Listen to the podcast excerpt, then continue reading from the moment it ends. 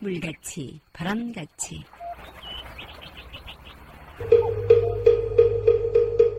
이 세상의 모든 분들이 다 부처님처럼 깨달음을 얻게 하시어 늘 평안하고 행복하게 하소서. 부처님의 큰 광명과 수행으로 모든 업장 소멸하고 무량한 지혜를 얻어서 자신을 제도하고 널리 모든 분들을 제도하게 하소서. 이 세상 다하는 날까지 바르고 선한 일 행하여 부처님의 큰 은혜에 보답하오며 끝내 일체의 뜻을 이루어 온 세상 행복한 정토 세계를 이루게 하소서.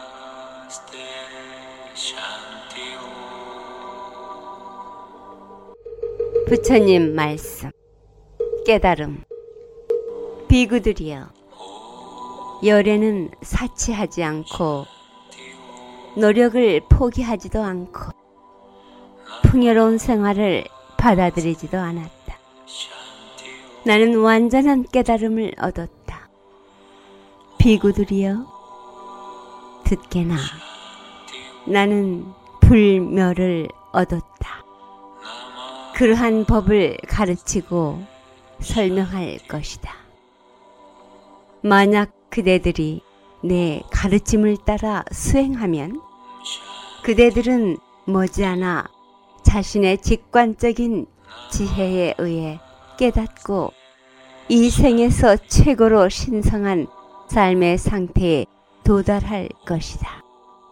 안녕하십니까. 물같이 바람같이 김자원입니다.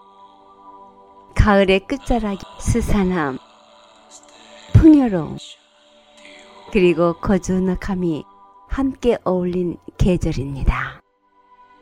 가만히 있어도 눈물 나고 또 한편 청명한 하늘을 향한 가슴이 시원스레 확 트이기도 합니다. 우리 인생은 그렇게 여러 가지가 어우러진 공간을 살아가게 되어 있지요. 한마디로 정의할 수 없기에 살 맛도 나고 또 새롭고 창조적 사고를 하게 되는 것이라 믿어집니다. 깊은 사고 속에 담긴 직관적 지혜. 누군가 힘이 아닌 스스로의 힘, 그 지혜를 얻을 수 있는 부처님 가르침은 인연 고맙습니다. 완벽한 깨달음에 이른 부처님, 그 법과 가르침을 따르면 스스로 지혜에 의해 깨닫고 생에서 신성한 삶의 상태에 도달할 수 있다 하신 부처님. 이 생에서 영생에 도달할 수 있는 지혜의 가르침을 통해 일상의 안락함이 중요하지 않음을 알게 됩니다. 부처님의 바른 가르침 마음에 새기면서 깨침의 소리 진리의 말씀 전하는 뉴욕 불교 방송 진행합니다. 법륜 스님의 법문 시간입니다. 부처님은 여러분도 잘 아시다시피 왕자로 태어나셨어요. 다음에 왕이 되실 분이에요. 물질적으로 풍요로웠고 사회적 지위도 제일 높았고 인기도 좋았고 쉽게 얘기하면 남부러울 게 하나도 없었다. 저 사람이 무슨 걱정이 있겠느냐 하는 그런 분이셨습니다. 그러나 정작 본인은 그렇지가 않았다. 우리 대부분은 경제적으로 여유가 있고 사회적 지위가 높고 인기가 있으면 행복할 줄 알아요. 그래서 그렇게 해 주십사 하고 부처님께 기도를 해요. 그 기도가 잘못된 게 아니라 부처님은 그런 상태에 있었는데도 그것만으로 인간이 행복해지지 않는다는 것을 경험하신 분이고 그래서 벌써 내려놓고 일출가해 그래서 사람이 정말로 행복한 길, 정말 자유로운 길, 진정한 행복을 불교용어로 열반이라고 했어요. 진정한 자유를 해탈이라고. 해탈 열반을 찾아서 그 많은 부, 높은 지위, 인기를 다 내려놨다. 그래서 새로운 길을 가셔서 마침내 그 자유와 행복, 해탈과 열반을 증득했다. 이게 보리소나 말에서 깨달음을 얻으셨다. 그러면 오늘 우리들은 부처님이 버린 그걸 못 얻어가지고 부처님께 달라 그래요. 부처님 이거 아니라고 버렸는데 우리는 그거 달라고 목을 매달고 얘기하거든요. 근데 이건 이해는 돼. 왜냐하면 그런 지위에 아직 올라가 본 적이 없기 때문에 그렇게 되면 행복할 거다 이렇게 생각을 해요. 근데 제가 스님이다 보니까 다양한 사람을 만날 기회가 많습니다. 소위 말하면 인기 연예인이라는 사람. 여러분들 볼 때 너무 부럽죠. 항상 웃고 있잖아, 그죠? 그런데 자살하는 사람이 생길 정도로 지난번에 몇 분이 자살한 이후로 그분들만을 위한 법회를 따로 해요. 자살을 예방하자. 돈해가 많다. 그러면 돈이 많은 소위 말해서 아무개 한 회장님들도 많아요. 그 중에 가끔 감옥에 가시는 분 계시죠. 그런 분이 감옥에 가 있을 때 못 견뎌하면 지옥 같은 고통 그들에게는 말이에요. 그래서 그런 분 얘기 들어보면 밖에서 볼 때와 달리 가진 게 꼭 행복한 것은 아니에요. 또 우리가 말하는 사회적 지위가 높은 사람 총리다, 장관이다, 국회의원이다, 정치인이다 하는 분들 굉장히 우리 앞에서는 큰 소리 치고 이런데 그분들 내면이 그렇게 행복하지 않습니다. 특히 그 지위가 떨어졌을 때 그들이 겪는 허탈감, 공업감, 소위 요즘 젊은 사람 얘기로 뭐 멘붕 하는 거 있죠. 이런 상태에 빠져가 헤매는 거 보면 정말 초라하고 불쌍할 정 그래서 우리는 지금 그런 것을 못 얻어서 괴롭지만은 그런 것을 설령 얻는다고 하더라도 그것이 인생의 행복, 자유를 가져다 주는 것은 아니다. 사는데 돈이 필요해요. 또 사회적 지위도 필요해요. 또 사람들이 나를 좋아하면 좋아요. 그걸 부정하지 않는다.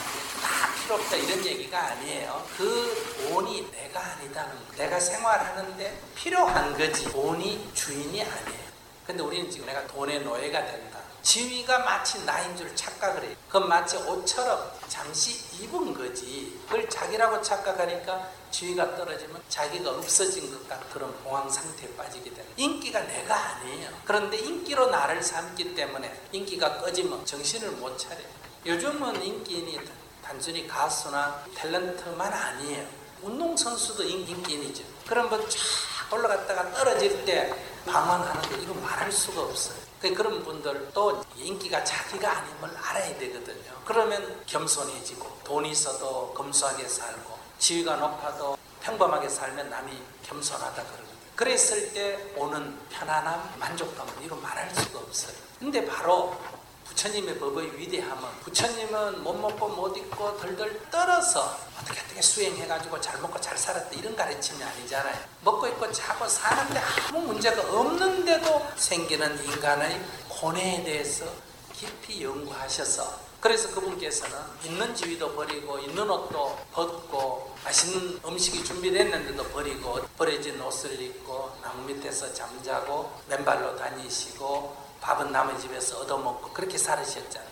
그래도 행복하셨어요. 그분은 남으로부터 도움받는 게 아니라 늘 남에게 도움을 주셨어요. 이 세상에서 제일 높은 지위와 많은 부를 가진 당시에 인도에서 최대의 국가인 마가다국의 왕인 빈비사라 왕이 아무것도 갖지 않는 부처님께 부처님이 왕한테 가서 절이 한 채 필요합니다. 옷이 한 벌 필요합니다.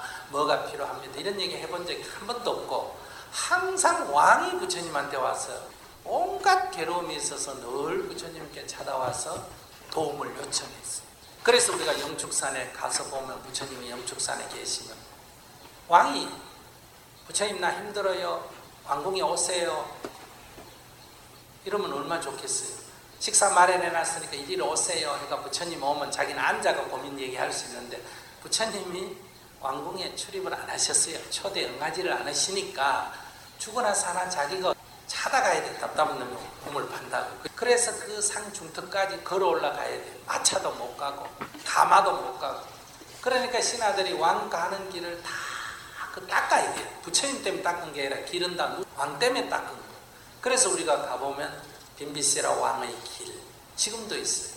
영축산 올라가는 것만 빈비세라 왕의 길이 아니라 부처님께서 동굴에 머무셨던 곳마다 여러분들은 못 가지만 저는 답사를 다니면 다 거기 축대를 쌓고 길을 닦아놨어요. 왕이 부처님을 뵈러 가니까 왕을 위해서 닦은 이렇게 부처님께서는 평등하셨습니다. 왜 이 말씀을 드리냐 그러면 우리가 지난 세기 한 50년 전부터 지금까지는 먹고 사는 게 좀 힘들었어요. 그래서 복을 비는 출세했으면 좋겠다, 돈 벌었으면 좋겠다 이런 거를 부처님께 많이 매달렸는데 이제 우리도 부처님만큼은 아니더라도 먹는 거는 정도 해결됐죠. 입는 것도 다 잘 입고 있네요. 사는 집도 옛날에 뭐 비싸는 거 이런 거 없잖아 그러죠. 그러니까 아직도 부족하지만은 옛날에 비하면 이 물질적인 거는 몇십 배 좋아졌어요. 만약에 물질적인 걸 갖고 우리가 행복할 수 있다면 30년 전에 비해서 지금 사람 괴로우면 안 돼요. 늘 웃고 살아야 돼요.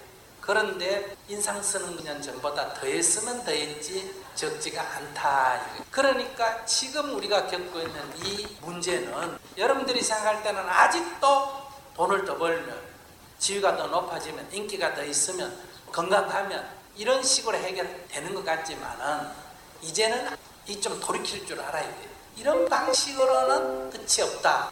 그래서 우리가 앞으로 경제가 성장한다고 꼭 행복해지는 것은 아니다. 그러면 우리가 바라는 자유와 행복은 어디서 찾아야 될 건가? 여기엔 진짜 부처님의 법이 필요한데 왜? 부처님은 이런 조건에서 해결되지 않는 인간의 권위에 대한 답을 찾으셨기 때문에 그래요.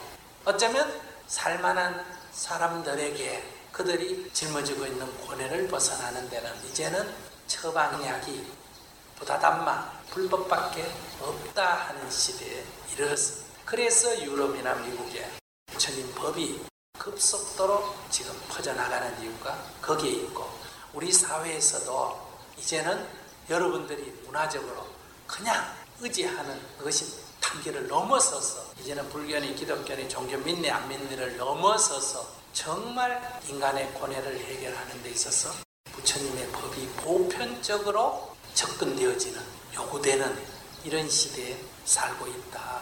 그렇기 때문에 불법의 측면에서 볼 때는 새로운 불법의 꽃이 필 아주 좋은 조건에 지금 놓여 있다. 그런데 문제는 여러분들이 불법에 귀의해서 법을 통해서 가피를 입어야 되는데 아직도 물질적인 것에만 복을 구하고 있기 때문에 불법의 위대함, 불법의 소중함을 아직 모르고 있어요.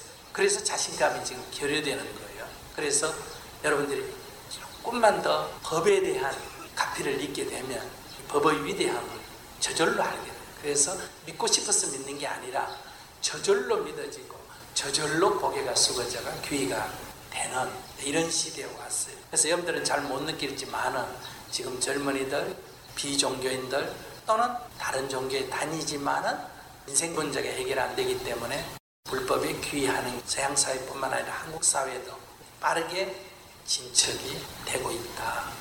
그런 변화를 여러분들이 아시고 자신감도 가지시고 부처님 법을 공부하고 그에 따른 수행 정진을 좀더 열심히 했으면 좋겠다. 즉 법의 가피를 다 입었어요. 내가 갖고 있는 어려운 고뇌를 부처님 법문을 듣고 해결하고 내가 가지고 있는 이 습관, 까르마를 기도를 통해서 수행을 통해서 극복하고 그래서 내가 불법 안 만났으면 진짜 어쩔 뻔했느냐 이런 고마움 이런 게 계세요 다. 우리가 그런 걸 가지고 있다면 숫자가 중요한 거 아니에요. 우리가 이 좋은 법을 나만 가질 게 아니라 다른 사람도 저 고뇌하는 다른 사람들도 나처럼 저 고뇌를 보니까 나도 옛날에 저랬어. 저분들도 나처럼 이 법을 만나서 저 고통에서 벗어나면 얼마나 좋을까 이런 생각이 들어서 이 전법이 저절로 되는 거예요. 불교 믿어라 이런 전법이 아니라 그 힘들어하는 걸 들으면서 저도 옛날에 그랬습니다 하고 첫 번째 뭘 해야 된다? 동조를 해야 돼. 근데 보통 이렇게. 공부 좀 한 사람. 너 수행을 안 해가 괴롭지. 공부 좀 해. 이러면 기분 나빠해요. 그래 니 잘났다. 이렇게 나온단 말이에요. 그러니까 항상 힘들어하는 사람은 같이 그래 그래 나도 그랬어. 남편 때문에 힘들었어. 자식 때문에 힘들었어. 부도나고 참 힘들었어. 건강이 안 좋아서 참 힘들었어. 이렇게 공감을 먼저 해줘야 돼. 그리고 두 번째, 그런데 나는 법문을 듣고 이렇게 수행을 하면서 그래도 조금 좋아졌어. 옛날보다는 좀 좋아졌어. 지금도 좋아져 가고 있는 중이야. 이렇게 해서 너도 한번 들어봐라. 책을 봐라. 기도를 해봐라. 이렇게 인도를 하는 걸 뭐란다? 전법이라고. 그래서 첫째는 자기가 먼저 수행을 해서 효험을 봐야 돼.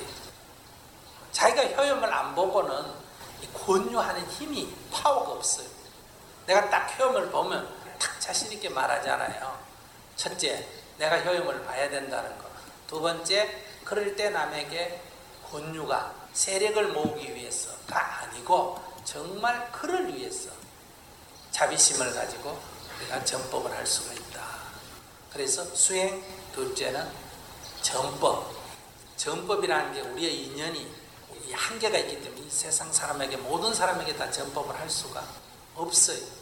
법의 인연이 없는 사람도 괴로움을 조금이라도 덜어지이다 하는 게 대승불교의 발언입니다. 소승불교는 자기 수행 그리고 전법까지만 끝나는 게 소승불교라면 대승불교는 그들이 비록 불법을 만나지 못한 상태로도 어때요? 그들의 괴로움이 나로 인해서 조금이라도 덜어지이다 하는 게 대승불교. 그게 뭐냐? 만약에 남북 간에 지금 전쟁이 딱 막상 터진다 하면 죽는 사람이 있어. 부상당한 사람이 있겠죠. 이상 가족 생기겠죠. 재산 손실 생기겠죠. 그럼 많은 사람에게 고통이 있 죠. 근데 만약에 우리가 노력을 해서 이 전쟁이 안 나도록 하면 많은 사람을 행복하게 해줘, 했죠. 그들은 우리가 행복하게 해준 줄도 알아요, 몰라요? 몰라. 지가 잘났어, 이게 평화가 온 줄 알아요. 그래도 괜찮아. 이렇게 함으로 해서 그들에게 고통이 일어나지 않도록 고통이 일어났다 하더라도 그 고통이 적어질 수 있도록 하는 이런 실천. 이게 하와 중생이에요. 요즘 말하면 사회적 실천. 환경이 더 이상 악화되지 않도록 아시겠어요? 남북 간의 평화가 유지되도록 북한에 굶주리는 아이들이 배고픔을 면할 수 있도록 우리 한국 사회 안에 취약계층, 노인들이나 장애나 어려운 사람들이 인간답게 살 수 있도록 사회 제도를 만들어준다. 이건 불법으로 말 안 하지만 그러나 그들의 고통이 해결이 된다. 예를 든다면 이런 사회적 실천을 통해서 우리가 그들에게 조금이라도 고통을 덜어주는 즉 기쁨을 주도록 속박을 벗어나게 해주는 자유를 얻도록 도와주는 이것이 예승불교의 운동입니다. 이런 일을 우리가 함께 해 나가자. 그럴 때 이 세상에 부처님 법은 꼭 필요하고 불교 신행단체는 꼭 필요하고 그들이 있음으로 해서 이 세상이 조금이라도 밝아진다. 이렇게 생각할 때 사회 리더십이 생겨요. 우리가 뭐 권력을 찾겠다 이런 게 아니라 사람들이 도움을 얻으니까 저절로 따르게 된다. 이렇게 했을 때 우리가 사회의 리더십을 가질 수 있어요. 신라 시대에 보면 중국에 유학 갔다 오신 스님들이 사회 여러 분야에서 가장 앞선 지도자가 되지 않습니까? 그러니까 권력을 찾고 이렇게 하는 게 아니라도 왕의 스승이 되고 국가의 스승이 되고 이래서 사회를 통합시키는 그런 역할을 했다.